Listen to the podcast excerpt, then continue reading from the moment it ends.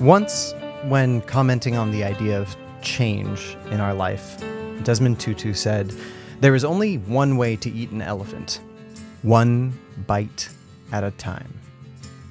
I think a lot of times in this genre in particular, the end of the film sees a fix.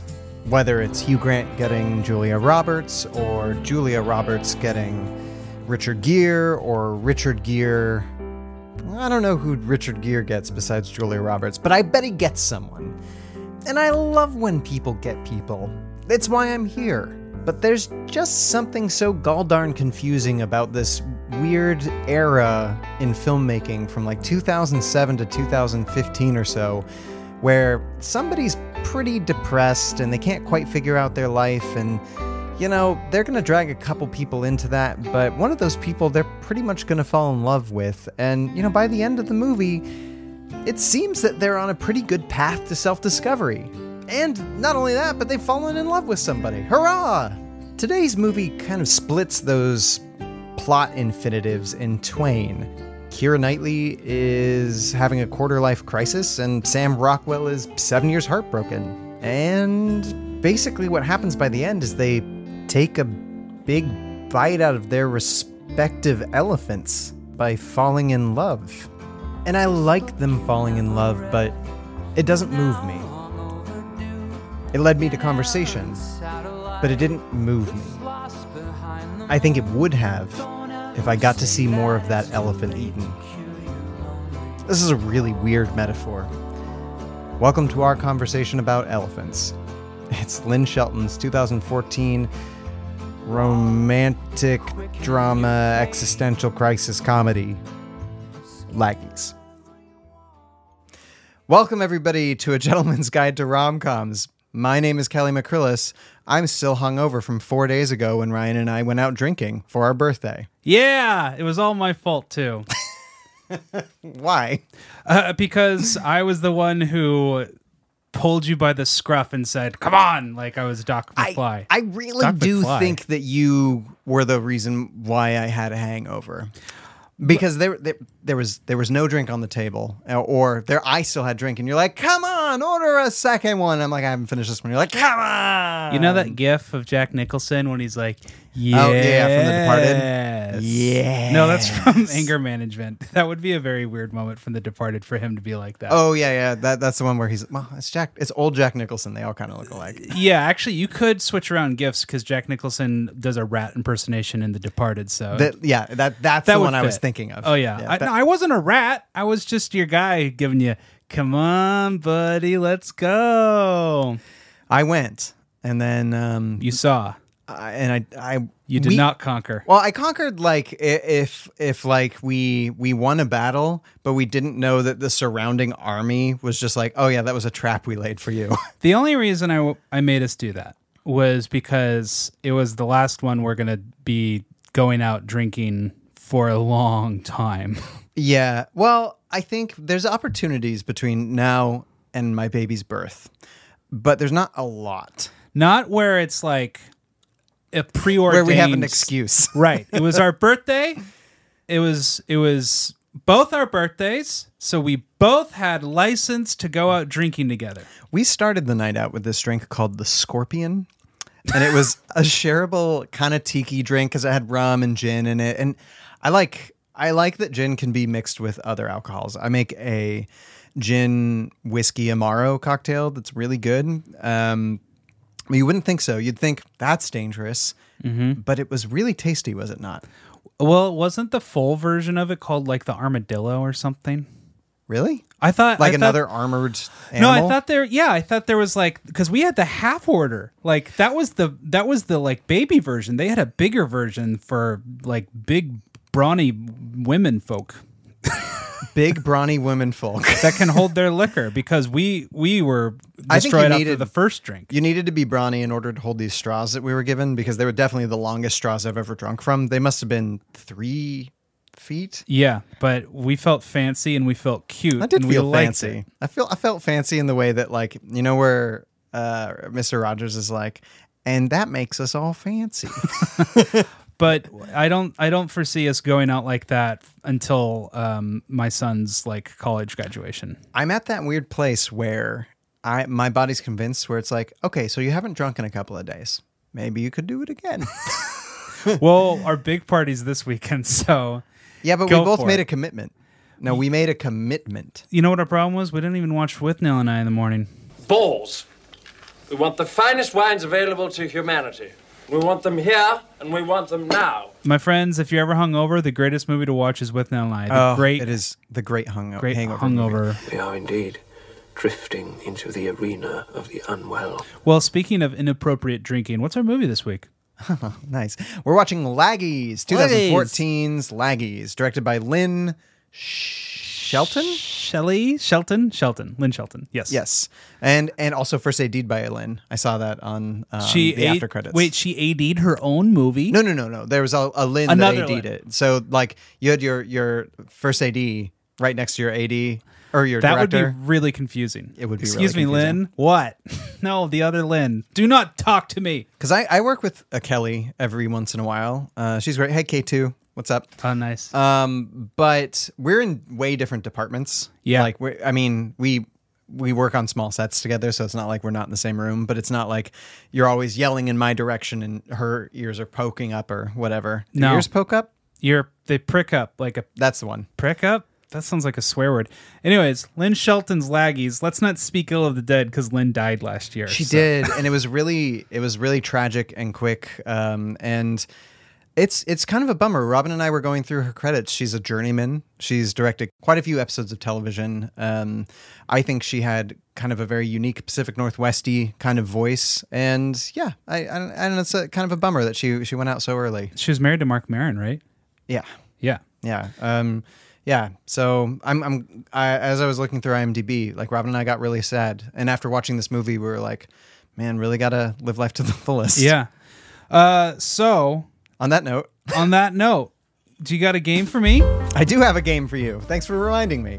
Um, it's an since this movie was so Seattle driven. I, whenever we do a, a show that is based in a city proper, I like to find that city's misconnections. Help people connect. Ah. I, why don't you read this first one? Because it's uh, your old stomping grounds, and doubly so for this misconnection. Ooh. Oh, great. And this is these are all t- from today. And so I really hope that this comes out and we find some people and help them connect. George, the former bookseller at the Half Price Books. is the Half Price title of Books. this. Half Price Books. It's We just need more of closed. those. Before the COVID 19 shut down all bookstores, I met All you bookstores. few times and we briefly chatted. You might have seen me in uniform once, as I always shopped after work. I don't know if that's a What good what look. what uniform do you think that is? I don't know. Probably like uh, he probably looked like Dwight when he worked at Staples. Maybe a security guard? In late January, I stopped by and found you left. Your colleague might have texted you about my visit. Perhaps he did not. you, Caucasian male, late 20s, early 30s. Me, Asian female, wears black framed glasses in her 30s and works for a fairly unique furniture retail company. Oh, so it's like a jumpsuit. So maybe IKEA? Yeah, it's like a big blue. I, I guess that's frock. not very unique. Just wanted to say that you look cute, and working with books is one of my dreams. It would be great to know you more and see you again.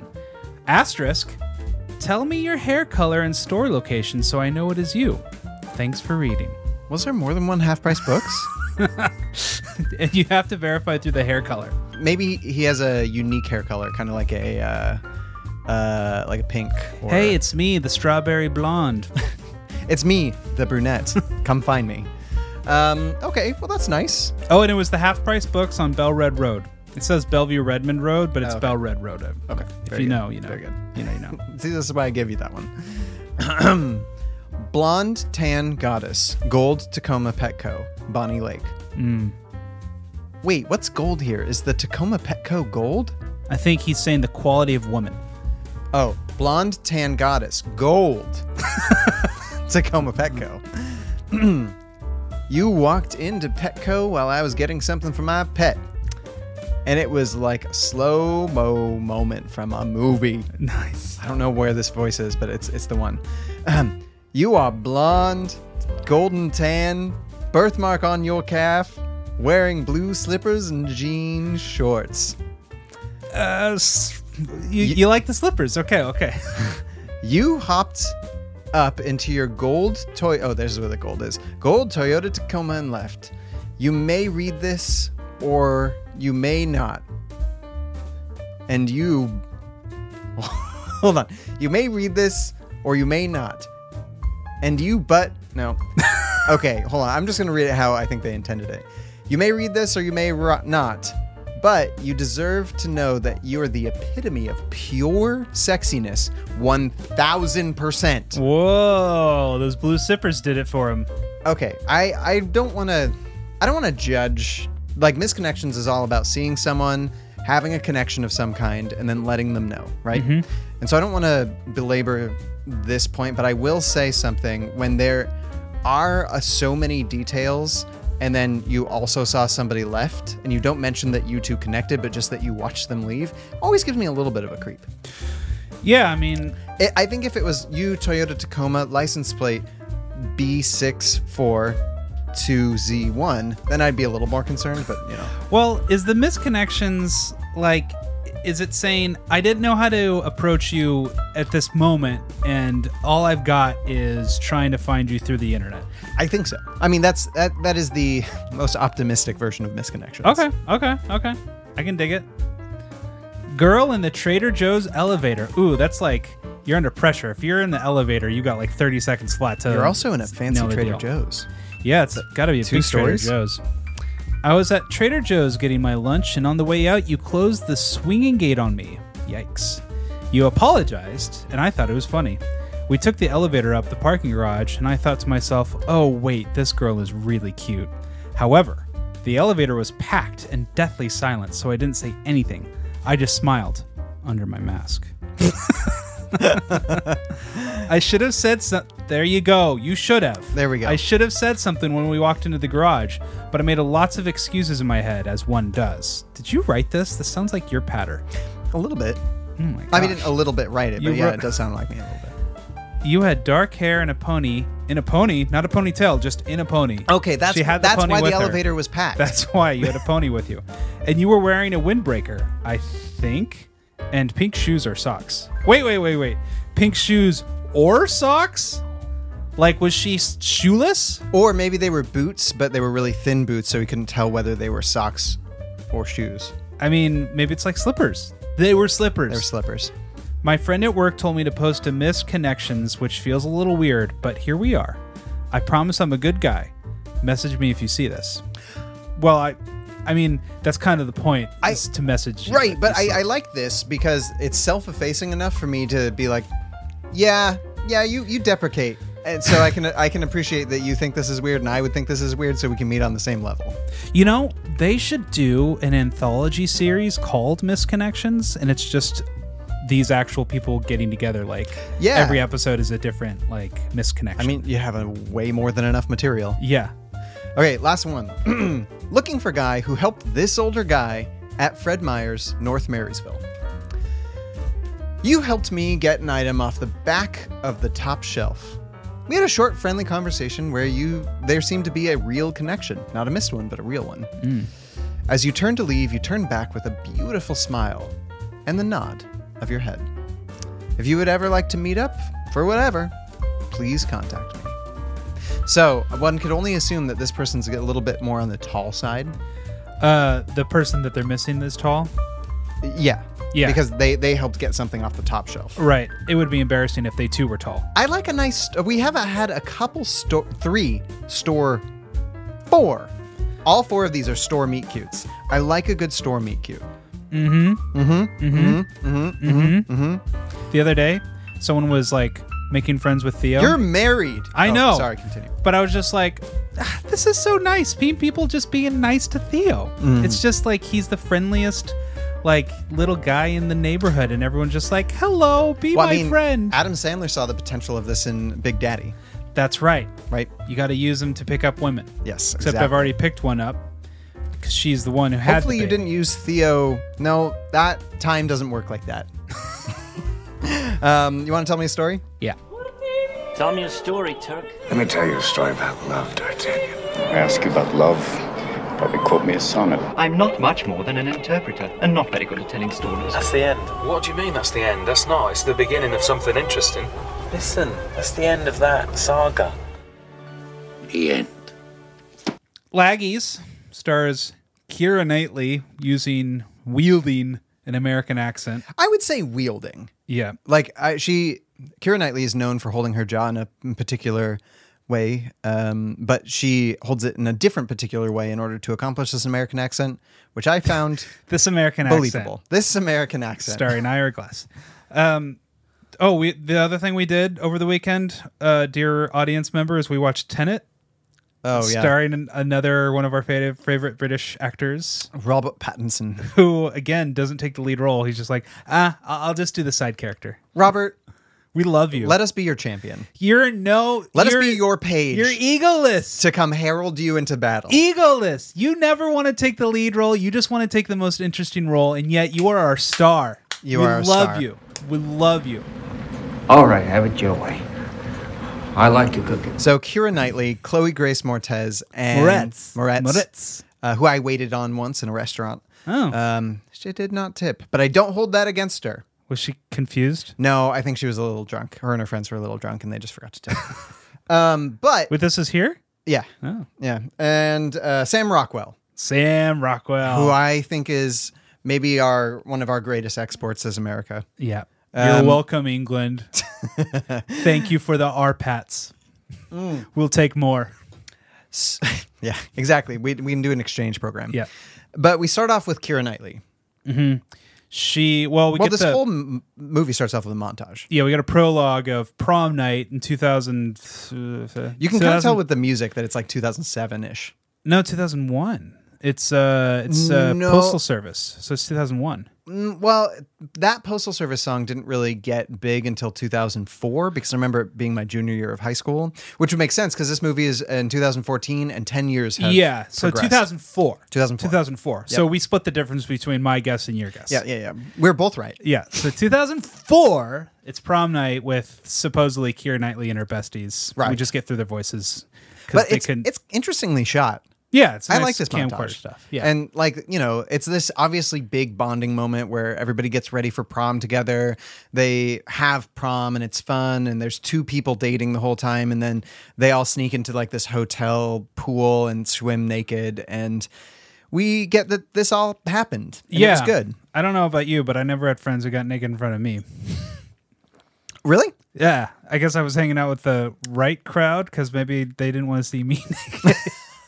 You're a beautiful specimen, Ryan. Shut your beautiful. Did you mouth. go? Did you go into a uh, illegal pool in your high school days, all naked? You know what? That was more college for me. I think I saw a couple of my friends, like I went skinny dipping with a couple of my friends in high school, but um, more so in college. Mm. yeah. I didn't see any naked in college either. No one was inviting me. Maybe it was for the best. I would have gotten a little distracted. Well, Anyways. no, no. See, that's that's why you do it in high school because it breaks you of the distraction. Oh, right. It's right. like, it's no big deal. it desensitizes you yeah, in a manner of that's good. speaking. I have no feeling down here whatsoever. Then we flash forward 10 years later and we meet Keira Knightley, who's kind of directionless. She's uh, a sign girl for her dad's tax uh, consultancy jobs. Sign, job. Signs. Could you do? M. Night Shyamalan. you are full of it tonight, Mister. Could you do it? Be a sign person. Yes. I s- Say say you're say it's back like you don't you haven't had a real job yet. Not that that's not a real job, but you haven't had like a job that doesn't involve flipping a sign yet. How, how what would you listen to? I was just thinking that today because I saw a sign guy in front of the mattress store and he was doing it. And I saw him with headphones. I'm like, oh, you know, you could really catch up on your podcasts if you're a sign person. That's that's what I was thinking. But Kira Knightley chooses to listen to like some something with a beat. Yeah. And she she really rocks out, which I think is probably more professional. Something snappy. Um but yeah, she's doing that. She has a, a master's degree in counseling. But we don't think- know that yet. Well- we'll learn that later. We know that she's an advanced degree, but we don't know in what yet. Mm-hmm.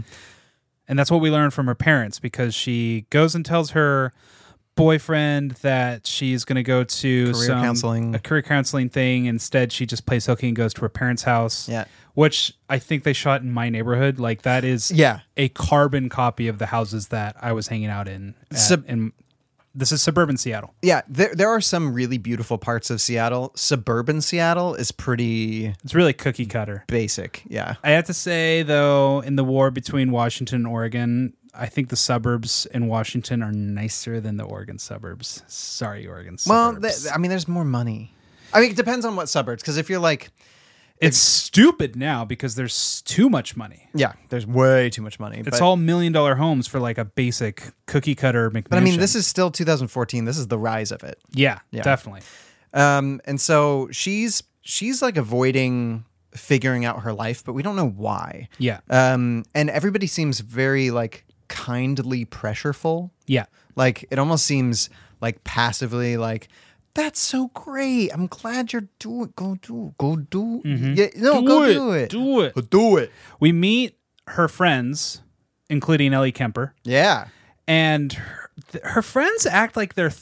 35. They don't act like they're 28 year olds. I mean, they, they almost- act like they're 35 year olds. Yeah, and and very basic 35 year olds. Yeah. In in a way because they're just like like and it's all it's all epitomized in this scene where like as we meet all of them at Ellie Kemper's um, bachelorette party, which is just the four of them going to Ellie Kemper's restaurant she's about to own. Which for a 28 year old, oh my gosh. Like there's some affluence going on here. Uh, They're like doing like sexy funny games uh, where they're like filling in blanks of of these pictures and they're they're doing that thing I've run into a lot being somebody who is a server at a restaurant where there were a ton of bachelorette parties Mm-hmm. where they're like naughty but like in the most PG way possible oh yeah. where it's just like, oh, I was rolling my eyes so hard because I've seen this a thousand times where they're like, penis necklaces, ooh. And it's like, God, there's so many better ways to spend your evening. Um, just don't let it be you telling them that and you coming up to their table and be like, oh, necklaces, huh? There's a better way to spend your evening, you know. whoa, I, I didn't because I think. Well, I wouldn't for one, one reason. I've never been groped, touched, molested as many times in By the bachelorette parties. by well, bachelor and bachelorette parties, just kind of depending on what was going on that night. yeah. The, my- the restaurant industry, when people get drunk, is a crazy place. My my my claim to fame was having serving all the women who went because I worked at a restaurant theater bar thingy, and there were so many. it- the only people going to see Magic Mike were parties of women exclusively over thirty five. Uh huh. And they were so excited to be out and to be like doing something bad. they wanted to go skinny dipping with you, didn't they? They didn't They're like, wanna "Have you ever done it in high school? Do you see, Thank ever see God your friends there naked?" was no lake nearby. but I made the most amount of money as a server serving those tables. right. That that was the the the side benefit. Um, it was very hard to smack away hands because I knew there was a good tip coming at the end of the night. I didn't get I didn't get uh, No handsies. no no handsies because they got drunk in the theater. They were like starting the drinking in the restaurant where I was serving, and then they got wasted in the theater. And by that time that they were leaving, I was like, I got my money, I got what I needed. So I. rem- I remember this because this was right after I was fired from that same job. Oh right, and um, I came back to like see you at one point in time, and I literally from from the lobby of this theater would hear woo, it's like you had to bring them food uh, during th- during the movie Mm-hmm. because they ordered it and you, it was uh, it was served at their seat, and you like I remember it was like. when they have to feed the, the dinosaurs at the beginning of Jurassic Park, we have to like bring the steak in, and they're like, "Oh,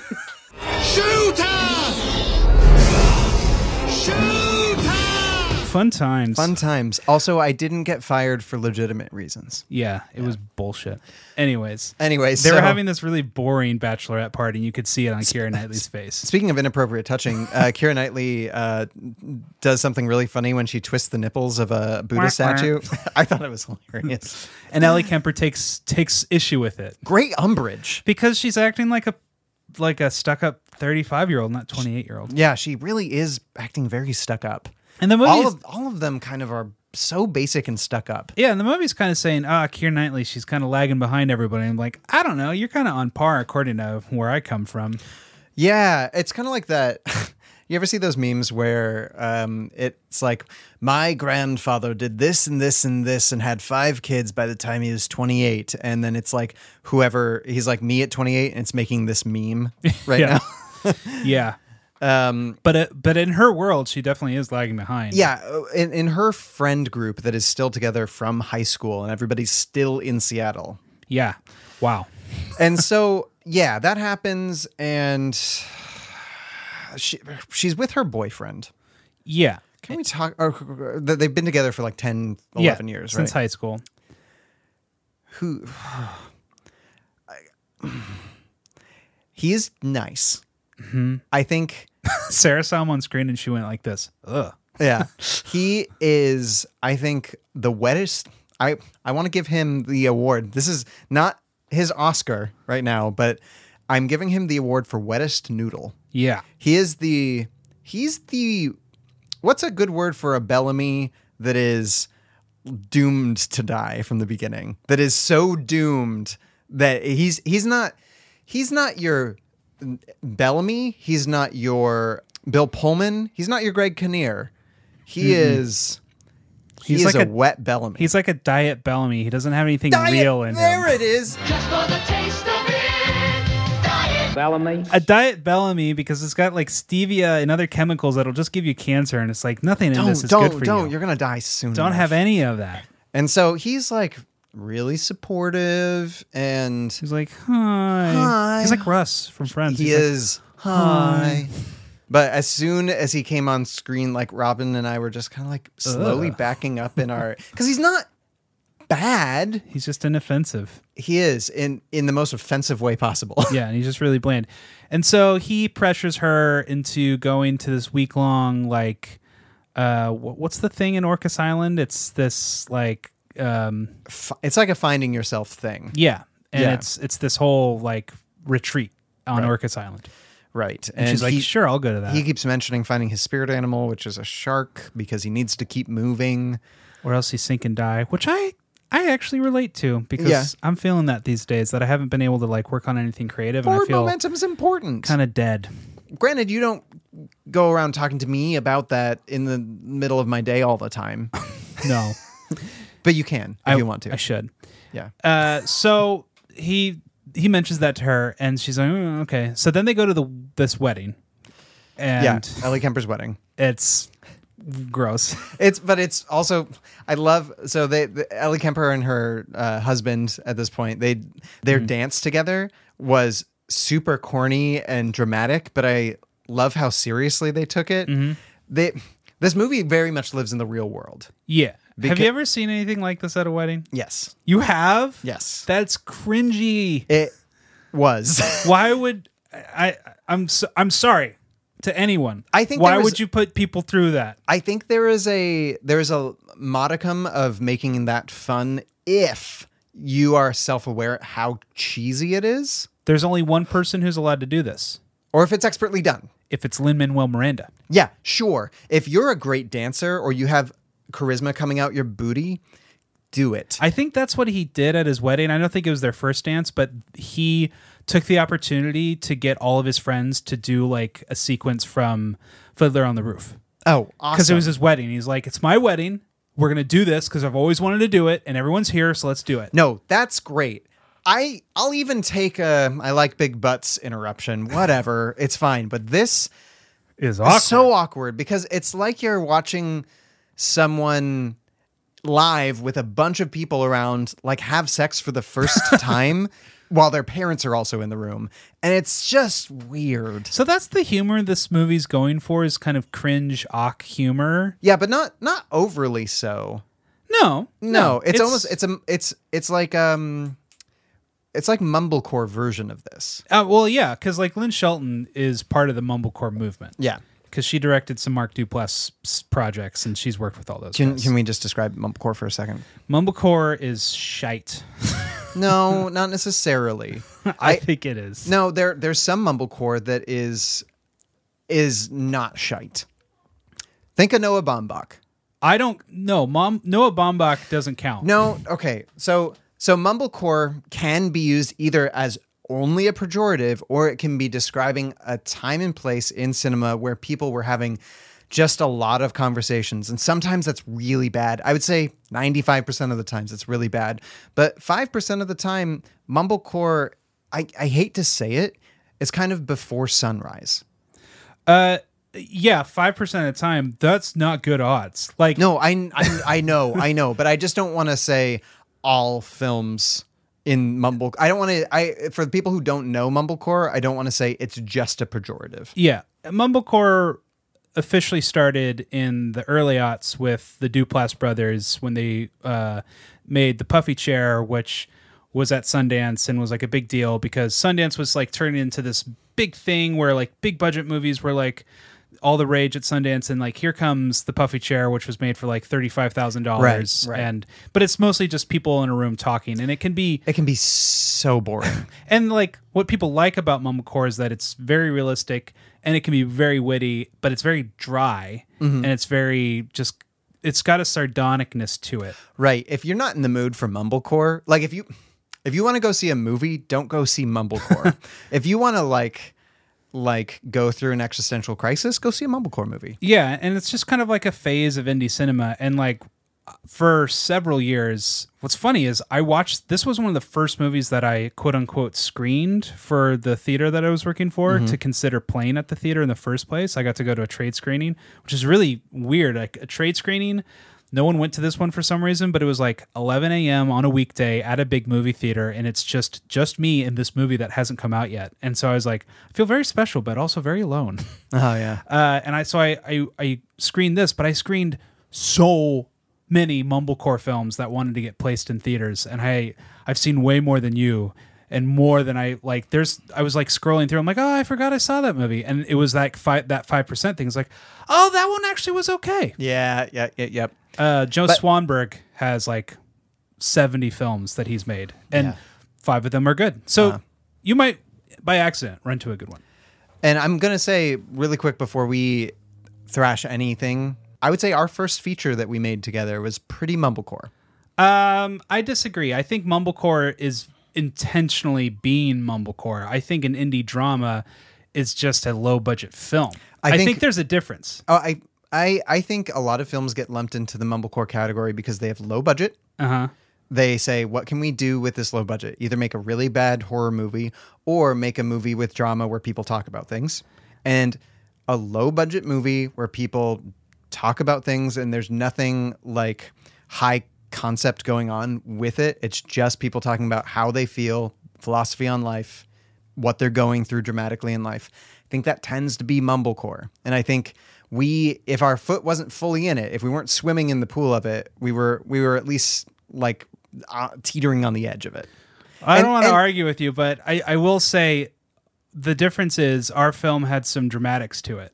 That there was there was still some. Well, you're there- calling this film a mumblecore film. this one? Yeah. No, I didn't call this one mumblecore. I'm Oh, saying I she thought- comes from the mumblecore tradition. Oh, okay. Which petered out several years ago. See- but but I'm saying that this she has that like part of her DNA because a lot of this movie is very kind of like low stakes, low grade, and it's just kind of like people hanging out in rooms. See, and I think that's where, m- like, maybe my definition of 2007 to 2000, like, whenever Garden State came out, Yeah. because Garden State also kind of mumblecore, right? Um, there's some quirk and eccentricity to that. Th- no, there is, and I'm what I'm saying is I don't think mumblecore has no personality, Mm-hmm. and I think what you're saying is what you consider mumblecore also almost by by its very nature has no personality. Yeah. That's And what I'm saying. I just definitely. think we have different definitions of it. So Yeah. let's move on. this is this isn't mumblecore because there's there's still plot and there's still point. Um, but Mumblecore can have a plot. um, not the ones I watched. The the the the thing about the film's like style and like identity is that it's very like laid back. It's very leggy. Yeah, it's laggy. And it's it's kind of takes on the personality of its main character where it doesn't try too hard. It's just kind of existing and just kind of like hanging out. And that's not always Mm-hmm. bad. But as I'll get into later, it's like it doesn't really pick a a speed. It just kind of like, you know, just moves at a leisurely pace. Okay. I think when the movie does pick up is when um, she goes to the wedding Mm-hmm. and her boyfriend tries to propose to her. Yeah. Keira Knightley's boyfriend. You don't do it at a wedding. no, this is the second time we've seen this in this genre. Rom coms, I'm talking to you. Stop it. Don't do it. Don't do it. Well, mainly mainly men at, men in rom coms don't do Don't this. do it.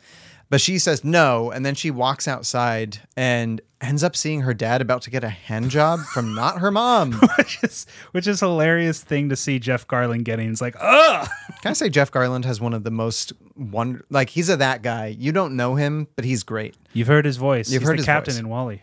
He has um, one of the greatest voices. I'm not surprised. So she is like going to get roses for the bed because she just can't handle what's going on at the wedding. She's gonna go decorate the marital bed, um, and she meets Chloe Grace Moretz at this gas station and buys her liquor. Yeah. basically because she's like somebody did this for me i'm going to do it for you did did you ever get did you ever you didn't really drink ever before you were 21 I didn't drink. I didn't get naked ever. I was a never nude. nice very good Uh, no, no drinking, which I'm surprised that within my group of friends, none of them even tried to either. Maybe they just were doing it without me, but we never really even bothered to try. Even taco Oh, well, he is a different speed, but. okay i was going to say But all my friends, we went to church together, so that we weren't really interested in doing stuff like that. i did but i never had anybody buy alcohol for me like i remember me and my cousin drank a couple of wine coolers once like b- b- like after my grandma died but like also my parents would give me wine every once in a while at the dinner table they're very european like that um and then we drank a little bit of like my friend's mom's rum once but like i wasn't in high school i like did not drink Isn't it super illegal to do what she did? to buy yeah oh for sure yeah Okay. like if they were olcc um Yeah. members sure like they could have busted her big time Yeah, this is Washington's Liquor Commission. They don't care. Yeah, well, I mean, it's just the thing is like this happens. Like, have you ever been asked to buy alcohol f- for like minors? I think so, and I told them to piss off. No, I've been asked like probably fifty or so times. Did you do it? Once I did. Oh, he's on tape, people. He's incriminated. It was for my little brother. oh. and he And- was 25, and he for- he really did forget his ID. No, I knew where he was going to be that night, and I didn't want him doing something and getting in big trouble. And so Right. I was like, I know what you're going to be doing. It's fine. So she buys him the liquor. Yeah. And well, it's not even liquor; it's beer and wine. yeah, I mean, it's beer and wine. Come on. It's not like she got them like a gallon of vodka. yeah, ugh, some Monarch. or some Everclear, uh, ugh, that made me feel bad in retrospect. or Four Locos. Um, she does a, a pop shove it on their skateboard. And Oh they're yeah, like, man. Lady's Tony got Hawk. tricks, got skills, and they're like, "Come hang out with us." And she's like, "Okay, I'd rather hang out with you guys than go back to the shit show at this wedding." completely understandable. Yeah. And so she hangs out with him. And this is where it was really funny because she starts talking to Caitlin Deaver, um, who Who's I his- forgot was in this movie. Yeah, Chloe Grace Moretz's like friend. And she's like venting about like how complicated her life is. And Caitlin's like, I don't know what you're talking about. That makes me sad. you make me sad. She's And I thought that good. was I funny. really like her in She this was movie. really good. I remember like seeing her in seven years ago when I first watched this movie. It was like, do I know you? I feel like you're like this Ellen Page kind of person. she very much feels like Sorry, Elliot Page at this Page, point. yeah, But yeah. at that point, I thought this. I'm getting Juno vibes. I'm getting like, very much so. Yeah.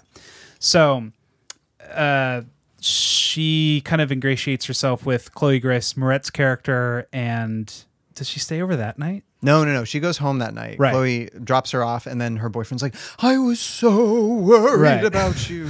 She's like, oh yeah. He's like a drooly ghost. no, no. Um, so she lies and says She's going to Orcus. because she can't deal with this proposal. Although they decided, no, no, we're gonna get engaged and we're Yeah. gonna go elope in Vegas. Yeah, because she's doing that thing that people who are lost in their life do, where they're like getting more and more lost and they're making more and more dramatic decisions because of it. Yeah, and she can't like she's like a lobster in a pot of water. She can't she doesn't realize how the water is scalding and boiling her. yeah, yeah. And but she's feeling like kind of uncomfortable, but she doesn't really know what, so she's just going along with it. Yeah. Is that what the movie The Lobster's about? Yes, starring Colin Farrell. Um, so she just leaves with no direction. Yeah. And then gets a call from Chloe who she like in she's like, "Hey, can you please come help me out at school? I need somebody to pretend to be my mom." And she's like, "Okay." And so she goes and I would this is something that I could see myself getting in the position of. Uh especially in my 20s, pretending to be somebody's dad. you you look rather impish. I don't think I you know could pull there's it no off. way I could pull it off. Like I think women have a much easier time of like not like not being able to figure out age, Yes. right? But There are sometimes when I see people out I'm like, "Mother, sister, Mm-hmm. aunt, who are you?" yeah, and and I I definitely would even with this beard that I have, I still look like I'm 24. My beard is all scruffy and gray, and so I've, I haven't been carded since 2013. If you want to check us out, go to our Patreon. We'll post a photo. Ooh, there Wait. needs to be a photo of our party this weekend. I'd say if we get 5 more Patreon followers, we will post a photo of us skinny Oh. dipping. Nope, that would get us negative five followers. What, okay, what about this? What about this? We get five more patrons. Uh huh. Will you shave your beard with me? Yes, Okay. live, Live. on YouTube or a, another relevant video sharing Do you know site. how to do live on YouTube? I'll figure it out. okay. or Twitch. We could start to Twitch. Um, Oh, we could do the Twitch. Yeah. We could But do a we Twitch. will shave our beards. This is a really weird video for somebody to watch. so, what are you doing right now? Oh, oh, nothing. I'm just watching this the Patreon thing. It's it's okay. It's fine. out, It's not get out, porn. It's get not out, porn. I swear. Get out. So she does this, and then she's like, "Okay, the way you can pay me back, Chloe, is Let me- let me crash at your place." Yeah, and hide out in your place. And so she does, and they get along really well. they do. already. They have good chemistry. They do have good As friends. chemistry. Um, and so she's hanging out at home. Then the dad gets home. Yeah, and we already know that basically her mom left. Yeah. Like seven years ago, just apropos of nothing. Yeah, so it's just the dad. And it's Sam Rockwell. Sam He's on the Rockwell's scene. here. And he's Sam Rockwelling all over the place. He's being sarcastic and funny and not taking any shit from anybody. and he's like, uh, "You're an adult." Yeah. yeah. You're not a high schooler. You can't lie to me. he sees through it right away, and so he takes her down to the basement and starts grilling her. And I like this scene because you can already tell he's a good person and a good dad Mm-hmm. because he's not kicking her out immediately. He's not. He's suspicious in a skeptical par- parental way, but not in a way where he's going to judge immediately. Yeah, and he's like, "Okay, you passed my test. You can hang out here. I'm not going to kick you out, but you're You're on thin ice, lady. keeping an eye on you." and she tells him part of the truth that she's going through like an existential crisis, but not the whole truth that she's engaged to be eloped. Right. But we can already get that there's like some chemistry between them too. Yeah. Yeah. I'd say I like their chemistry a lot in this movie. Yeah, definitely. And so then we get into the middle act of the movie where, There's an anorexic turtle. yeah, and Chloe, Grace Moretz, and Keira Knightley just kind of like ball around town for a little while. Yeah, they they kind of become closer friends. Um, Kira becomes a little bit closer with Sam Rockwell because he works from home because he Mm-hmm. doesn't trust her yet. And then, um, She takes Chloe. Chloe is- wants to go to see her mom. yeah, and now that she- she has Keira this Knightley goes with her. older friend that doesn't have any connection, she like she almost she's kind of a mentor. She's like a big sister. Yeah. Yeah, Yeah. And so they visit the mom, played by Gretchen Mol. yeah. It's great. and it's this scene where she, she won't come out to see Chloe once Chloe gets in the house because she's just afraid. She doesn't know what to say. And Keira Knightley's like, just ask her some questions about her life. It'll be fine. And instead of doing that, she brings out all of her like lingerie that she gets from her modeling gigs and is like, Chloe, have as much of this as you want, which I thought was really real and so weird. Yeah. And I asked Sarah, I'm like, would you want underwear at this age? She's like, for myself. She's like, it's kind of nice. no, nice. Yes, I agree. It, if somebody were giving me underwear that was free, I'd be like, and unworn, I'd be like, sure, this is nice, but but also weird. also weird because I haven't talked with you in seven years. Right. Yeah. But at first, I was really creeped out by like uh, giving her underwear, and Sarah's like, uh, it it could be It's construed underwear. in a nice way. Yeah. Doesn't have to be creepy. No, it's. I mean, it's her mom. Yeah. Yeah. But her estranged mom. It's like, what are you implying? What do you what do you want her to I think it's just the only thing she has to give. Yeah. It's it's like her love language is presence, and she's like, I have these. yeah, not hundred percent appropriate. I don't know. I like it's it's. I don't find it inappropriate sexually or anything. I just find it relationally weird. Yeah, I guess I'm thinking like a dad where I'm just like, no, there's no sexy underwear going to my children, not until they're 75, then it's appropriate. But I don't want them ever owning anything near a thong. They're going to be wearing granny panties and that's it. No, yeah, I don't feel like that. Oh. And- which is weird because I'm the one with son and you're going to have a. Oh, can I say? We can cut Yeah, that. yeah, yeah, no, no, that's fine. Okay. I, I- yeah, I'm gonna have a daughter. Your daughter. Yay! Well, come back to me in a few months. We'll see if we're if we're on the same page. We're Then. never on the same page in this stuff. But I'm just like I'm so protective already. I'm just like, "Ugh." No, I see. I, uh, yeah, I, I don't know. It's like, uh, plus, a lot of those bras were just bras. yeah. So it's whatever. Underpants. I always sleep like this. Underpants. Here we go. After this, they run into Keira Knightley's friend at the coffee shop. Oh, yeah. and she's just like, basically finds out, she's like, You're not on Orcas Island. I won't tell your husband, but like, you fix yourself because he's going to propose to her because they don't know that He he, already she got has. proposed to. And uh, she's like, Fix your shit. Otherwise, you're out of the friend group. And it's like, what are we in fifth grade right yeah, now? and it's like I don't know if you want to be in that friend group anymore. I don't I don't I I was never part of a friend group like this where you had to ab- abide by the same strictures as them. Like I get that people move at different speeds in life and sometimes like Wait, you weren't in the plastics? yeah, exactly. It feels very plasticky, doesn't it? Yeah, Yeah. But like the suburban housewife version of it. yeah, and that's kind of a thing about this movie is that it won't go Mean Girls, and it won't like portray them in a movie-ish way. It's going to be far more realistic about it, but it also won't go that far towards that direction either, where it's like It's a little in the- Really down to it- earth? It's in between Arch and yeah, because um, when she's like berating Kira Knightley, she's still saying, "I'm like, I I would sit down with a friend and be like, hey, do you want to talk?" right, Like, but she's so in the middle of being Arch and judgmental that I. I like I'm like Yeah. this isn't a real person either. Right, and that's that's kind of my problem with this movie. It's like I don't. You got to pick your suspension of disbelief and just kind of stick with it. Mm-hmm. And I don't buy this character. Nothing wrong with Ellie Kemper. No. Ellie Kemper's an amazing actress. I do not get this character. I I think Ellie Kemper is acts the crap out of her role in this movie. I think she was miscast in this role or misdirected though. Yeah. Because you need somebody who I feel like Ellie Kemper is really good at picking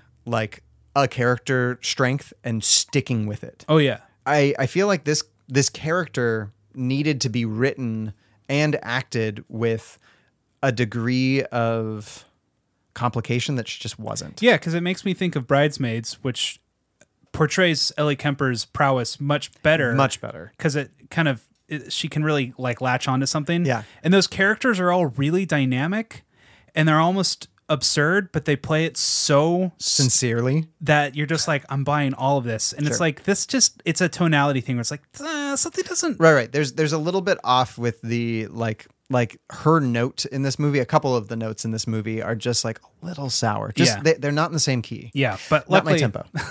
not quite my tempo. Not, not quite my tempo. But luckily, she's not really in this movie. That's so Right, right, Mm-hmm. right. It's not. It doesn't ever become an issue. Uh, So there's that scare, and then later that night, Keira Knightley hooks up with Sam Rockwell because they go get a drink together. And they really hit it off. and Really hit it off. It goes really well, and they hook up. And then the next morning, they are macking in the kitchen, and Chloe sees. okay. So as a man who was recently hungover, uh, Sam Rockwell b- makes this like hungover remedy, which like is gin and it's egg. mainly gin, a lemon, Tabasco, and what? And an egg? It looked like an egg, or maybe it was a lemon. Yeah, or maybe some OJ in there too. So it was it was yellow, and I that's too much gin for yeah, me. you gotta anyway. you gotta just kind of like get it, get back that little, just a little, just bit. a little bit, Yeah. just to convince your body that oh, I can come down from this. yeah. oh, that looked intense. Like Sam Rockwell's character in this movie has done his drinking before. Oh man, I I I was your hungover two weeks ago because I was getting in drinks with a friend who's moving to Germany and Said bye. bye.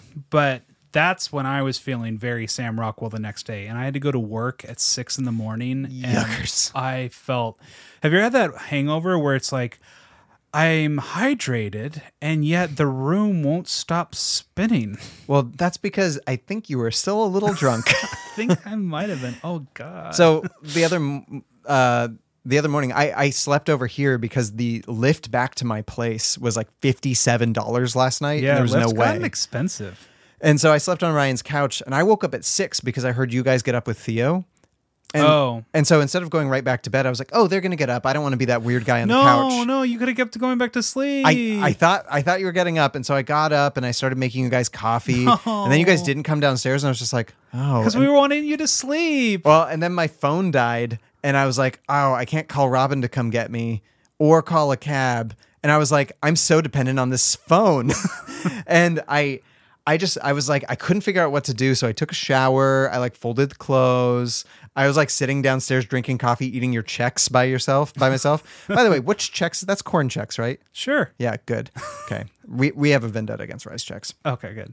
And Oh, uh, it might then be I rice. realized I could contact um, Robin via Facebook on your computer. L- Good thing my computer's on because it's password protected. I know I was so lucky. Otherwise, like 'cause Robin was also sleeping in because she's like Kelly's going to be sleeping in today. I can sleep in. So I was just stranded here for three hours.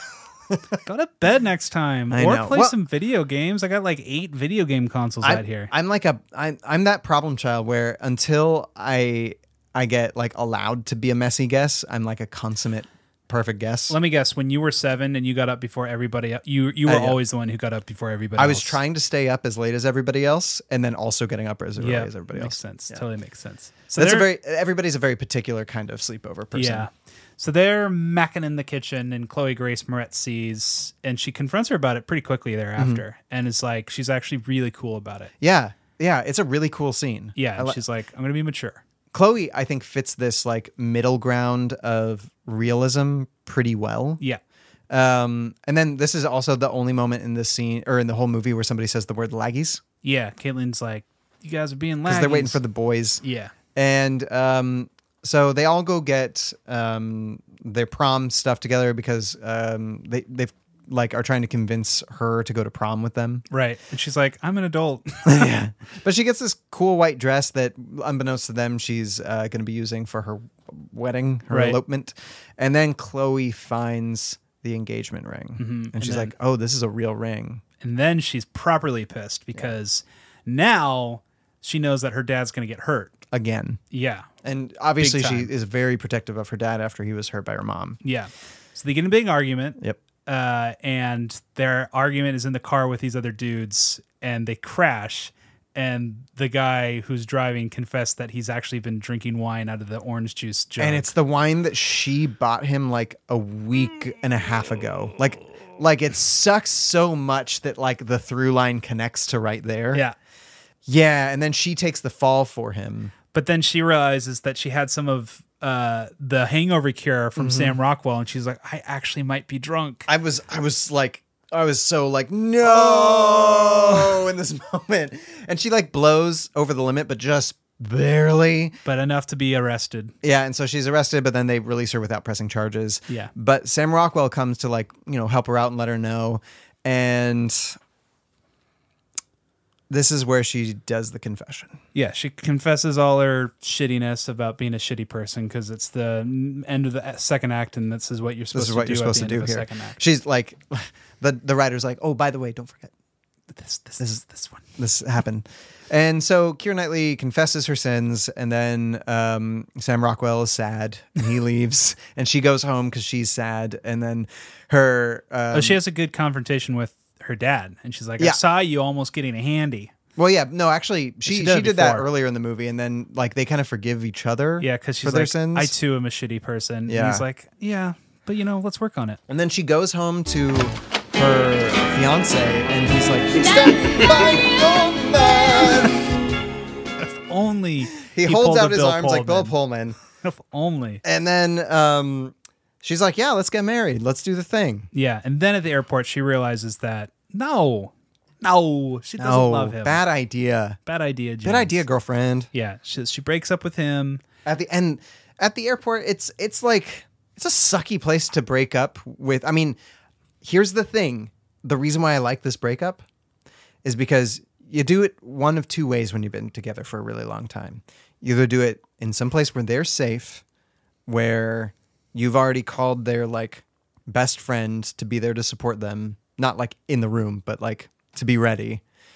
And you you break up with them in a in a safe space, mm-hmm. especially if you're planning it or something. Mm-hmm. Not like in our last movie where Jimmy Smits broke up with somebody he'd been together with Dude, for 25 bro. years at a restaurant or it has to be at a very dramatic point in time because it has like You're recommending doing it at no no no no i'm saying dram- like dramatically this is satisfying i've known a lot of people who have broken up at the airport Oh, like I, well I- a lot is strong but i think i know four different people who have broken up with their significant at an airport because it's this crux period where you're saying go with me further on a trip or to get married or or like let's say one person is leaving and it's like the only way we can both make this stick is if we separate and if I and- got dumped at the airport, I would actually be okay with it because alcohol is right there. right like and like let's take um ross and Mm-hmm. rachel they break up because he doesn't show up right mm-hmm. like 'cause they're about to leave together but since he doesn't show up it's like she uh, is given permission to basically go do whatever she wants with her life Mm-hmm. and But she didn't get on the plane. no but that's at the end Oh, i'm oh. talking about when he accidentally says her name in london He goes to Greece with Rachel. You're talking about Emily. Emily. he doesn't go to grace with, with rachel Oh, she he he was, He was gonna going go, to, but that- then he doesn't show missed up. it. Right. this is what i'm saying airports are are pivot points in They're relationships tricky. Very tricky. So anyway, I, I liked that the breakup happened there because it felt real to instances that I've seen. Yep. And uh, then she goes back to Sam Rockwell, or she goes to prom, helps Chloe Grace get with the guy that she's been trying to get with the whole movie, Junior. And then um, she goes gets Sam Rockwell with some box wine, mm-hmm. and they make out, and she says, "I love you," and he's like, "Yeah, "Okay, get in here, I'll kiss you," And we're out. and we're out. Uh, Whew. That was actually a lot more plot than I thought there was in this movie. Yeah, there's a uh, it'll sneak up on you. I'll sneak up. Speaking So- of sneaking up on you, I think we have a break coming up. Yeah. Ow. And we're back with trope talk. It's like slope talk with less sleds. I think we've done that one. Uh, it's like slope talk with less sleds. Now we've done it three times. Okay, that's fair. I'm not going to fact check us, so we'll say we haven't. um, so the trope today that we're talking about is the existential crisis. The character not knowing where or what to do with the rest of their life. Um, oft used uh, trope in an indie movie. I guess it's it's generally like a story, somebody going through an existential crisis, and it's I would say universally universal. and it's it's a hallmark of indie films because the existential crisis is a character driven thing. Yep. And since it's a character driven thing, you don't need to spend a lot of money. Yeah, you can just see someone going about their daily lives. You can hire really good actors to portray this very complicated time in somebody's life. Yeah. And a lot of big movies don't really care about transformation of character because in your Marvel films, of which I've seen 23 of, and I don't think I'm going to watch any further films of. Ryan belabors this point often off air, but I'm glad that you finally brought it to the forefront of your. I'm of your here mind. to confess to everyone that I'm breaking up with Marvel. That's fair. Oh. over. Uh, the character development in those movies, you've got your Iron Mans, your Thors, your Spider Mans, you have your Star Lords and ladies. Is there a lady yet? I don't think so, but I mean, maybe if he marries someone one day. Sure. But I think he actually gets engaged to Kitty Pride in the uh, comics. Is she Star Lady? No, I think she stays Kitty Pride, but Oh, maybe he calls her his Star Lady at some point. He should. I would. The point of those movies is not really transforming characters, it's just having a thing about their character kind of like overcame. It's not a it's not a gigantic change. It's not a huge shift. It's well, it's not a huge shift, you're right. It's them having a character flaw that through a very basic don't at me, a very basic version of the hero's journey, they better themselves and overcome this quality about themselves that is more a vice. Yeah, because I'm trying to think of Thor Ragnarok. I'm like, "Ah, does does Thor change? Th- as a I mean, that's person?" more a comedy than a superhero movie. Like take take Iron Man. Uh Uh-huh. huh. Iron Man, he is a little bit of a self obsessed, egotistical genius, and what he does to get over it is to basically see that his actions have consequences, and he's like. Well, if I'm going to have my actions have consequences, and he's faced with them very early on, he says, "I need to change who I am and what I need to do." Yeah, and- and I'll, I'll give I'll give the MCU credit. At the beginning of the MCU with Iron Man, he's one of the most selfish people you've ever met. And at the end of the phase, whatever they're in, at the end of Mar- Avengers Endgame, he's the most selfless person that you've ever met. So they do get that. but Sure. It takes them 23 movies to get there. Well, it takes them like five, six movies with his character, I think. yeah. Um, whereas a movie like Laggies. Laggies or a Francis Ha, you have a main character who goes through tremendous, profound change in a very short runtime. But it is generally more subtle, Yeah, and it's and it's the explication of and it. it's more like life where you realize you're not the same person you were a few years ago. Right. And it's not because you spend a long time in, in a cave building a machine and saving an old doctor uh, and then not saving him. It's that's how life is though, is that you take something that traditionally changes you like college. Mm-hmm. Um movies like Francis Ha is not focused on a exterior thing changing you. It's it's more of the circumstance of your friends starts to kind of like drift apart from you. You're confronted with a choice, or even you're confronted with the need to make a choice. Mm-hmm. And so you're saying, okay, there are divergent paths in front of me. W- What am I integrally that would lead me down one of these paths? Yeah. What do And- I believe? you a lot of these movies kind of focuses on the different aspects that kind of make up your identity who you're dating what your career is what your interests are where you live what your relationships with your family is like all these basic things have n- have no choice but to define you Right. And so generally in an indie film like Laggies, you are going through a redefinition. And with with our main character, um, she's basically faced with needing to make a decision about like she's she's being confronted by movement. She has stayed still for a very long time. Her boyfriend wants to move on by getting married. Her conception of her dad, who we see that she like is totally on board with, and they're they're like one to one simpatico. He is cheating on her mom, which basically destroys any concept of what she thought marriage could be. Like, because we always look to our parents to kind of define what marriage is, whether your like parents got divorced or whether like, and and there's there's a million ways to redefine how you think of marriage or relationship that has nothing to do with your parents, but it always kind of begins with who raises you. it's so hard to shake your role models. And Your Right. parents are your first role models. And role models doesn't mean you're a the role model is good for you. It's just they're just a role model for you. Right. So they're just modeling anything to you. Exactly. And since she's like confronted with this decision and also obviously super dissatisfied with her life, isn't choosing what kind of therapist she wants to be even though she has the ability to, she just is at a standstill because she she doesn't know what she wants. And that's there's there's nothing like going into a movie store if you're in a good place and like let's say you remember remember when we used to rent movies? Okay, what a great time. And you walk into this place and you're like, I don't know what I want to watch tonight, but I'm in a really good mood and I have some pizza and I'm just going to go until something grabs me, right?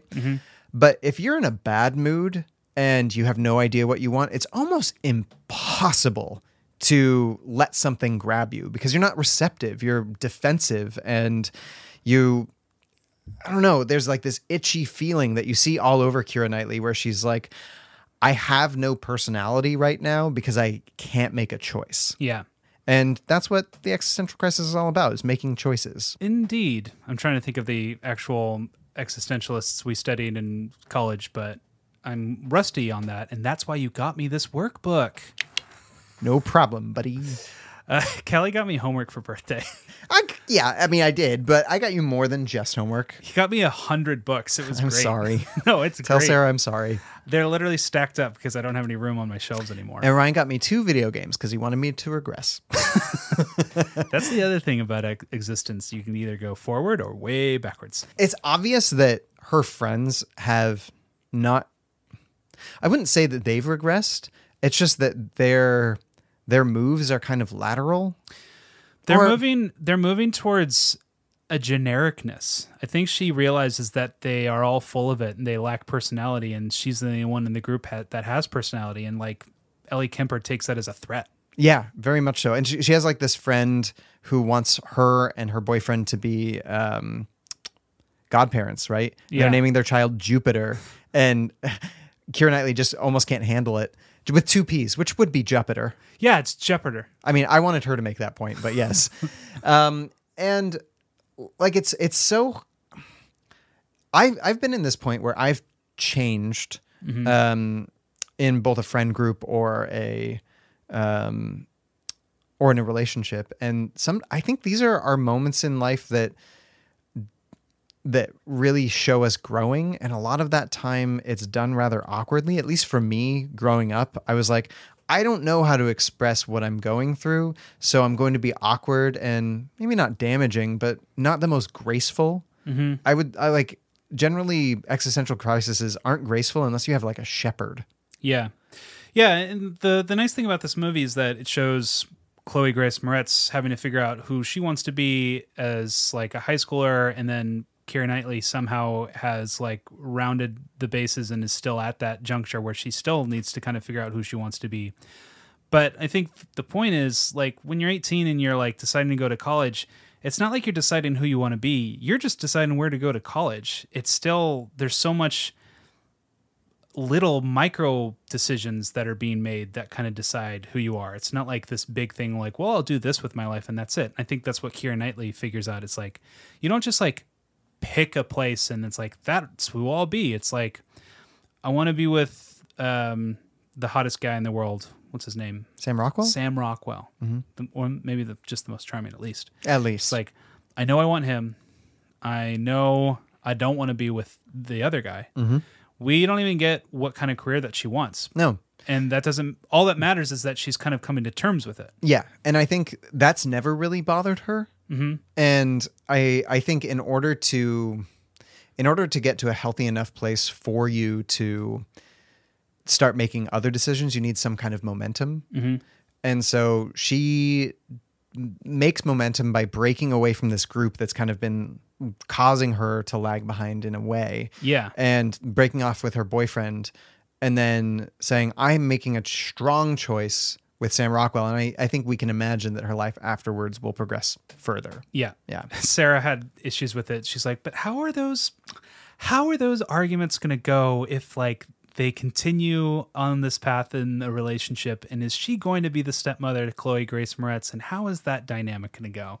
And she was very much a therapist about it. I'm like, don't worry about it. well i mean those are legit questions that i would have loved to seen answered in a sequel oh, it would be lagless. Uh, oh No, don't call it that. maybe um keep keeper uppers My question for you Yeah. is what is your assessment of this movie? If you had to do a five-star review, where would you where would you p- place it? i think i'm giving this like a 3.5 Okay. maybe a three. I think I'm gonna give this a 3 Uh-huh. because I liked this movie on balance. Right. I thought the acting was strong. I thought um, the story was relatable. I thought scenes in and of themselves were fun. Like I like her picking up the turtle and bothering Sam Rockwell with it when he's at work. It reminded me of my neighbor Totoro a lot. Yeah. But I, I, I do think that this movie did lack a little bit of saturation at times um, emotionally, where I think if you're if you're into something like this, I I haven't seen Garden State in a long time, but if you like this, go watch Garden State as well. There's problems with it, but I, th- I think it kind of gets at very similar issues. However, I think it's more interesting when you have a restriction to your life, like in a, a high school or post high school, like ending nearing the end of college arena, like something like Perks of Being a Wallflower, I think really gets at a lot of this stuff. Um, and that's because they're all up against a wall. Yeah. Like as a coming of age film, it's fine. Right. And that's my assessment too. I, I give it three stars. hey, really? Yeah. We agree perfectly? But I mean, m- it's more like 2.8975, like my GPA or something, where it's like, eh, it's a three. Like, it's it's not like a three, almost a three and a half. It's like, no, it's pretty three. I gave it a three because it was set in the Pacific Northwest. That's what crested it for me. Okay. but uh, I I have one thing that I think would have made this movie get up to that 3.5 level. Okay. Can I can I rewrite the movie a little for you? Please. You write your first draft with your heart, and you rewrite with your head. So Sam Rockwell and Kira Knightley have really good chemistry in this movie, Mm-hmm. um, which we'll talk about soon. And their chemistry, like having chemistry with someone, means yes, you can fall in love with them, you can want to date them, you want to get to know them more, you can have fun dialogue with them. There's there's uh, chemistry is a necessary component of a rom com. Mm-hmm. However, a week is is not a long time to like develop l- I love you feelings. Right. It can happen. Yep. It really can. Like I I really fell head over heels for Robin and Yeah. there was love bandied about during that time. Yeah. However, there's a certain kind of like conversation level that you get to with someone before you say I love you. And I feel like I would have liked another day in daylight with Sam Rockwell and Kira Knightley after they slept together between the car accident where they could have had like a little bit of conflict and a little bit of falling in love with each other that would have really sold me on uh, the I love you at the end of this movie Yeah. and it would have given me like I want Kira Knightley to see how great it can be with someone else who loves her weird and who's weird she loves that she just really can't get with her boyfriend. Yeah. And I think that would have really sold me on this movie a lot more. Well, we know that her boyfriend's a wet blanket, and we're just kind of like, we we totally understand you not wanting to be with him. Yeah. Um, and He's like Neville Longbottom in the first Harry Potter movie. and Sam Rockwell is charismatic. It's like Neville Longbottom in the seventh one- Harry Potter movie. he's charismatic as hell. Oh, And- yeah. And Sarah even herself was like, oh my Woo. god, Woo. he's amazing.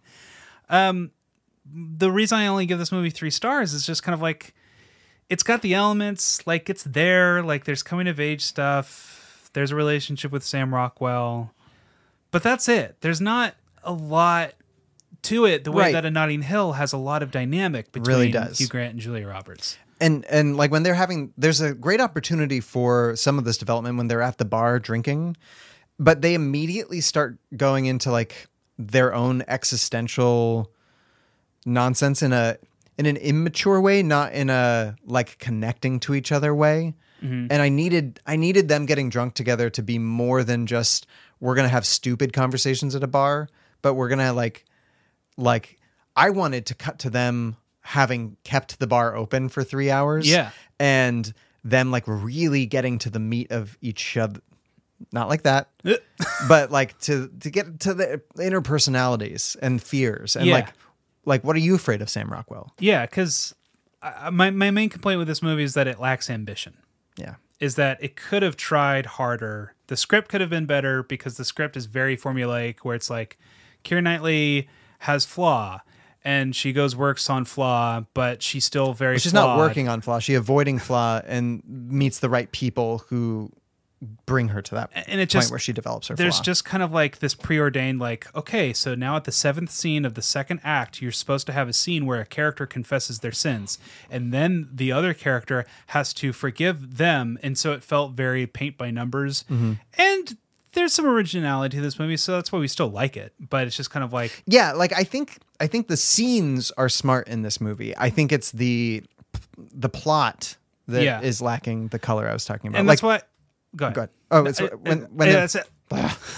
when they they're walking home from the bar, which is just like I love how they get to the bar where he just like they leave through the backyard and Yeah. like walk down some back streets and then they're at a bar. They're coming home. They immediately start making out on the way home, and they're he's like they're making out and he like starts fingering her and she's like maybe not fingering me here, and and he's like oh, all right, okay let's go home. Yeah. and it's like it's you don't get that in your cookie cutter rom com Right. like these like funny little like quirky odd moments that Yeah. I like of this genre. Yeah. Yeah. But I guess I guess I'm saying I never expected you to be like Palm Springs. No. But there's a movie that tries hard. And Yeah. it like really swings for the fences and it and it and it succeeds. But I don't see any swinging for the fences for what it's trying to do. Yeah, I think you can be low concept and still swing for the fences, but it there really has to I think in a movie like this there has to be a huge dramatic turn of some kind where in in this movie the dramatic turn was kind of her getting arrested. Where her relationship breaks with Chloe and then she gets arrested, and it's like you have to face the music now, Yeah. in a way, but it wasn't super believable, Yeah. and I, I think the face the music moment or the I've been hiding the secret, this is the secret I've been hiding is really good for this genre. And I, there wasn't any of that. Yeah. Like the, I- I, I mean, the secret to the audience. Like if I didn't know the secret, like what if we got this entire movie and we didn't know she was engaged until that moment? Like I think that would have been devastating. Yeah. Yeah. Because that would have really made us reconsider our protagonist, our Right. main character. Right. And all of her actions to that point, because that puts us in Sam Rockwell's shoes. And so for her to overcome that for us and for Sam Rockwell would be a feat. Yeah.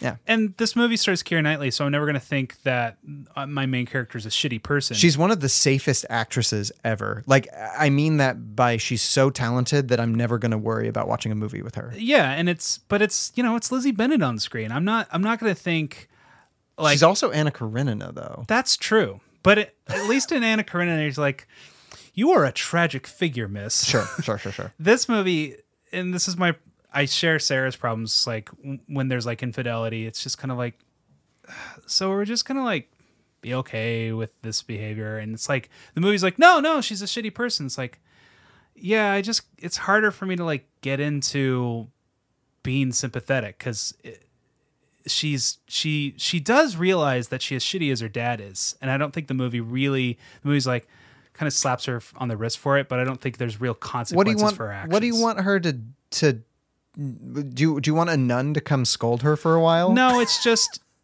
there's something about her seeing Jeff Garland almost get a handy, and you feel her like horror of it because of the context of it's like a it's my dad b i look up to you because you're a father you- figure. you're my father figure um and there is something more of like that like jolt Mm-hmm. whereas when she's hooking up with sam rockwell it's that uncomfortable thing where it's like i want this but then you're like but then you'd be i mean yeah he's a wet blanket but still don't hurt the guy it's just kind of like it just kind of like is flimsy about you know taking that responsibility for that pain that she's causing i, don't think she even confesses to it does I she? don't. I don't.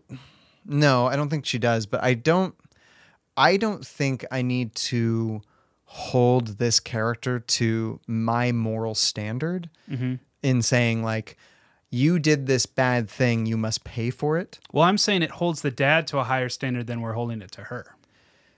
Because he didn't even do anything. Well, I think I think I, I can meet in the middle here and say when the dad's trying to apologize to her in the car, maybe she confesses to him Yeah. and feels really bad about it, I guess. Yeah. But also I can I can also see not feeling that bad about it. Especially like let's say you're so numb in your relationship Mm-hmm. that you have just so few feelings for him, Yeah.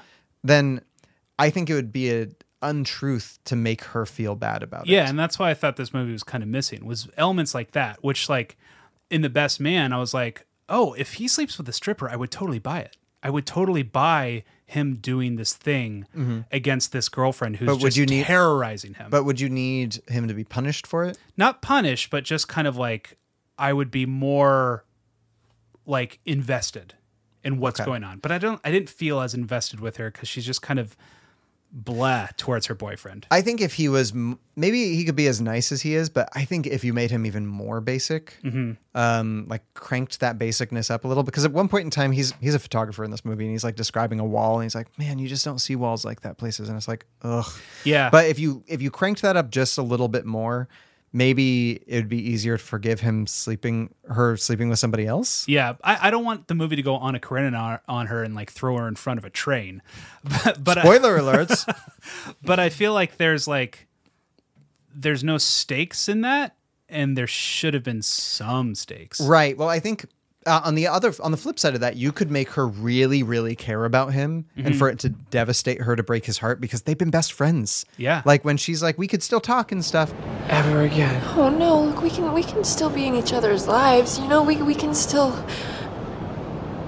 we can still talk.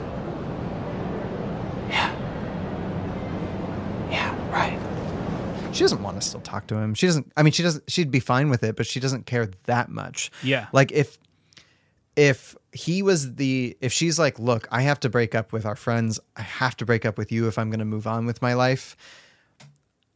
But I want like she but she's like you're my only like real friend of all of these friends like besides my parents you're the only other person that i've really connected to and i Yeah. don't want to lose you completely and if he's like you have Mhm. maybe that would hurt a little bit more Yeah. Yeah. but i get her not wanting not caring because he seems like such a wet blanket Right. so if you're gonna fix that i'd say fix that in the beginning and make their connection something that's real but lacking Yeah. Real but laggy. yeah.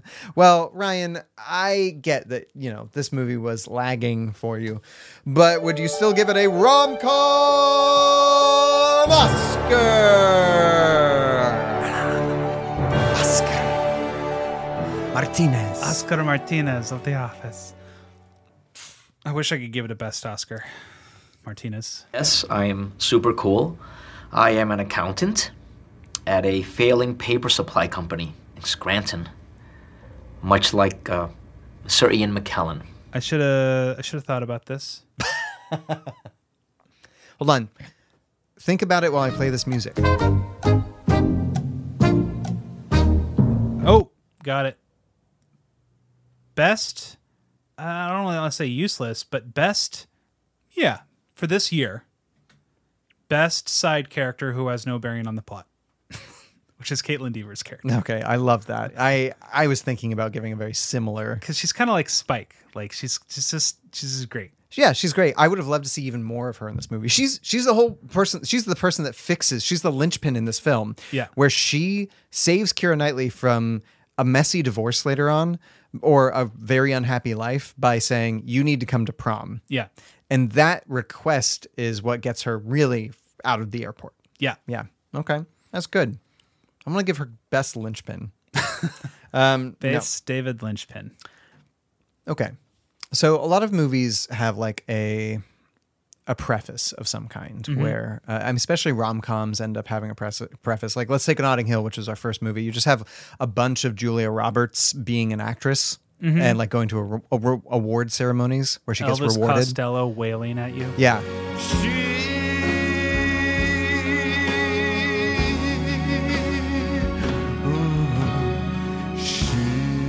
And this this like really sets up the tone. It's like I need you to know Julia Roberts is amazing and famous. Yeah. Okay. This movie has a montage that f- is filmed by Keira Knightley's boyfriend when he's in high school. And there was something so realistic about the way it was shot, where like the sound mix as they were exiting the dance, and you know, you were getting like Mhm. music coming in. It felt so of its time, like the the credits are going by. I just really liked the editing of this, and Yeah. so I kind of want to give this movie best preface Yeah.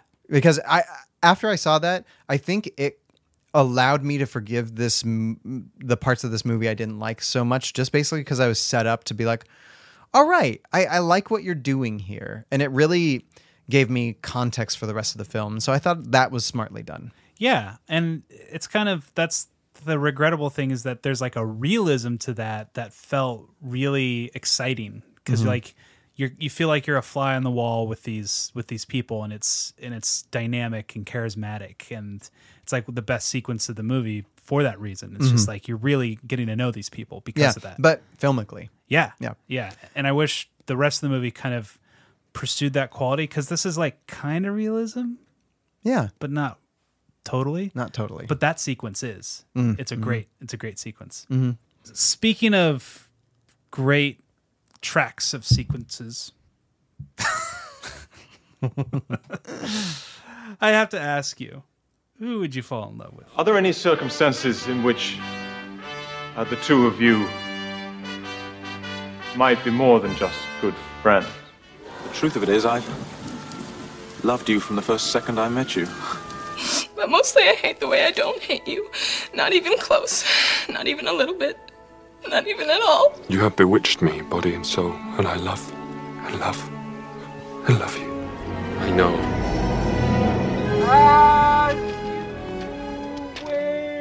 For me, it's going to be Kira Knightley. Mm-hmm. This is the most basic sentence I've ever said. I had a big crush growing um, when I was growing up on Kira Knightley, um, mainly because of Pride and Prejudice. Mhm. Um, I, I like who she is in this movie. I l- even though she's lost and trying to find herself, I get it. Like I really get that, and I like I like where she goes. I like how she tries to treat people. I I like that she has a good heart even though she messes up and I like how she like wants to be honest but can't. There's something about her character that I as a human find really l- relatable or have especially can understand given the whole history of my life. Mhm.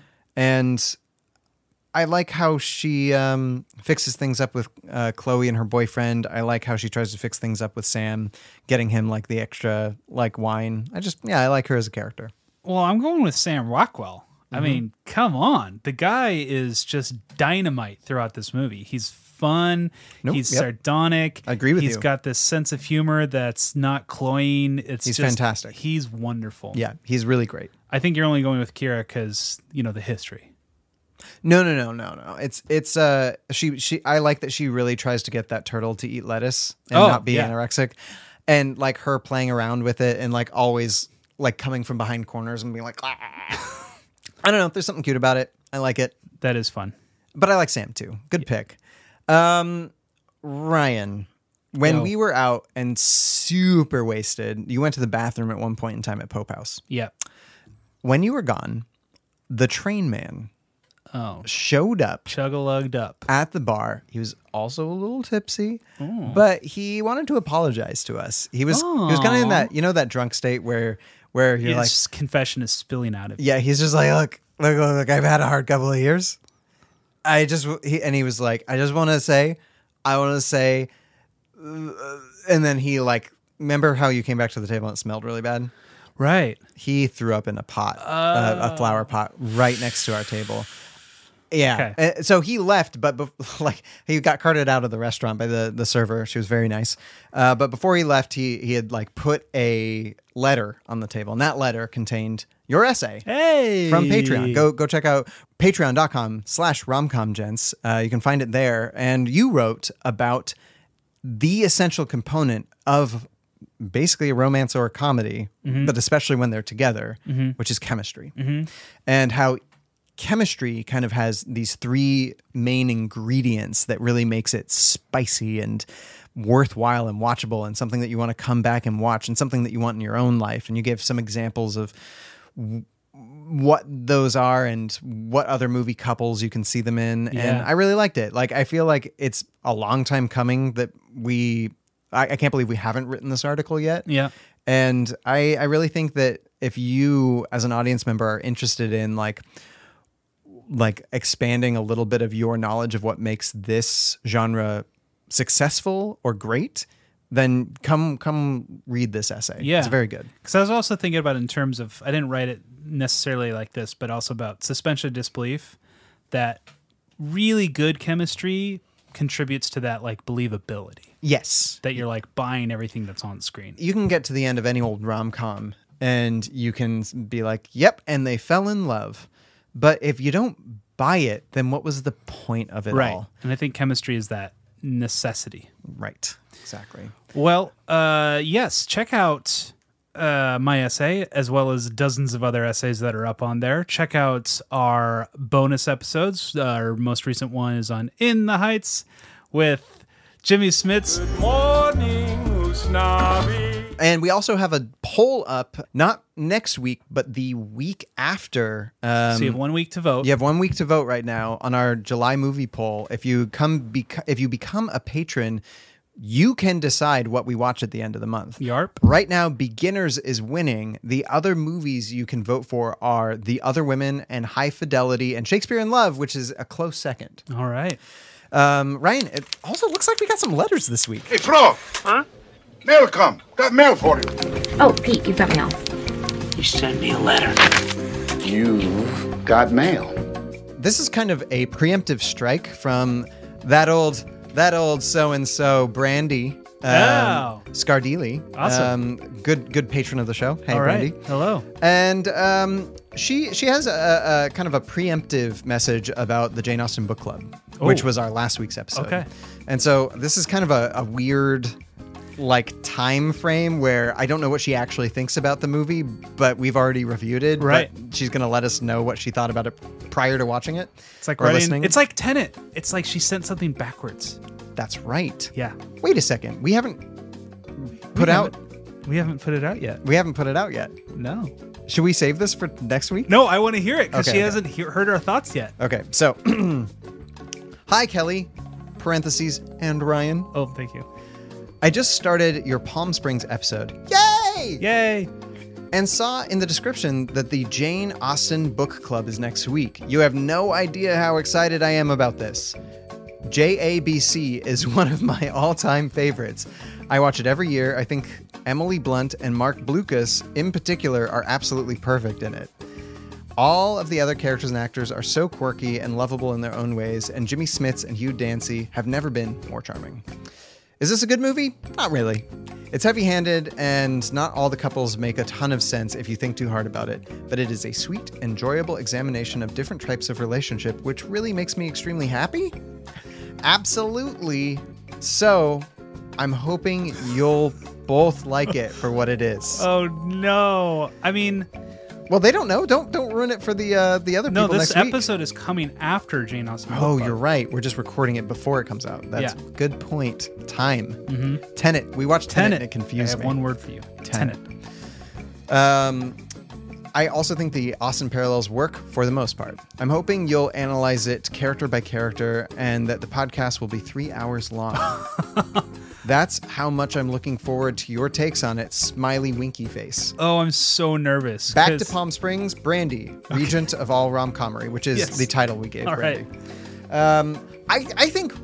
I think I felt a little bit more towards Brandy's side about it. I wish, I wish we could have spent three hours talking about it, though. I mean, sure. I think we could have really dug deep. Sure. We really would have needed to watch or re- have read all of the Jane Austen I, books. Though. I do feel now at this point obligated to like give it a rewatch to do an additional essay on patreon so that she can read it and be like if i came off harsh i do not want to come off too harsh because i don't want to like um, belly flop into the love that you have for this movie doesn't it suck to like at all yuck somebody's yum yes um, yeah i mean brandy you've already listened to that episode and, and ryan do you have anything you want to say personally because i feel like brandy's okay with me right now I would say that the Emily Blunt, like I think Kelly put it perfectly several episodes about a movie we were talking about, is very not much for you. Very much not for you. For you. For you. For, for me? me? No, for me. For I, Ryan. For me, it was fine. Yeah. But it was just kind of like, I was watching, I was like, how do people like that? And then I talked to Kelly and he's like, well, I did. I was like, oh, okay.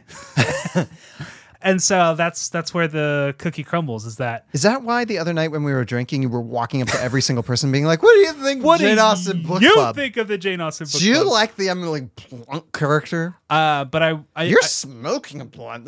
I want to reiterate the things that I really like about Jane Austen book club: Hugh Dancy, oh yeah, Maria Bello, mm. basically everyone but Emily Blunt. Wait, no, character wise, you mean? Uh, because Emily Blunt was a good actor in that movie. Oh yeah. No, Emily Thank you. Blunt is a great actress in that movie. If she becomes James Bond, I just don't want her coming here killing you. Yeah, I just didn't like her character that much, and it was just like I said, just not for me. Mhm. And so I'm really glad that you can love it, and that's the reason why we have this podcast is saying there are some movies that you love, some movies you don't love, and we're surprised at where the differentials happen because it's all over the place. Because there are movies out there I'm like, you liked Valentine's Day, and there are people who love Valentine's Day the movie, and so it's just kind of like we want to champion that love because yes. I I will always say Ryan and I will tell each other that we are wrong or right about something, but you, the audience, you're always right. Yeah. I just want to let you know we're right, but you're also right, but you're wrong, but you're right, and we're right too. And something Kelly and I always talk about, it's like we are best when we're just loving on a movie, Mm-hmm. and we're most annoying when we're being pedantic about Yes, we are. So sorry we if we know. got Just- pedantic. we know, it. Yeah. guys. We know. And we just want to say we love that you love. Yeah, we love that you love. Yeah. So, and Well- again, Hugh Dancy, Whew, love him. I don't think we need to pick a movie for next week because week. Uh, we are gonna be scholars. Book club, we're doing- We're gonna fancy. Gonna smell that vanillin. John Mm. Green's Yes. Come on, you got this. You got this. Come on, bring it home. Bring it. Just, just do it. do it. John Green's The Do Fault it. in Our Stars. That's it.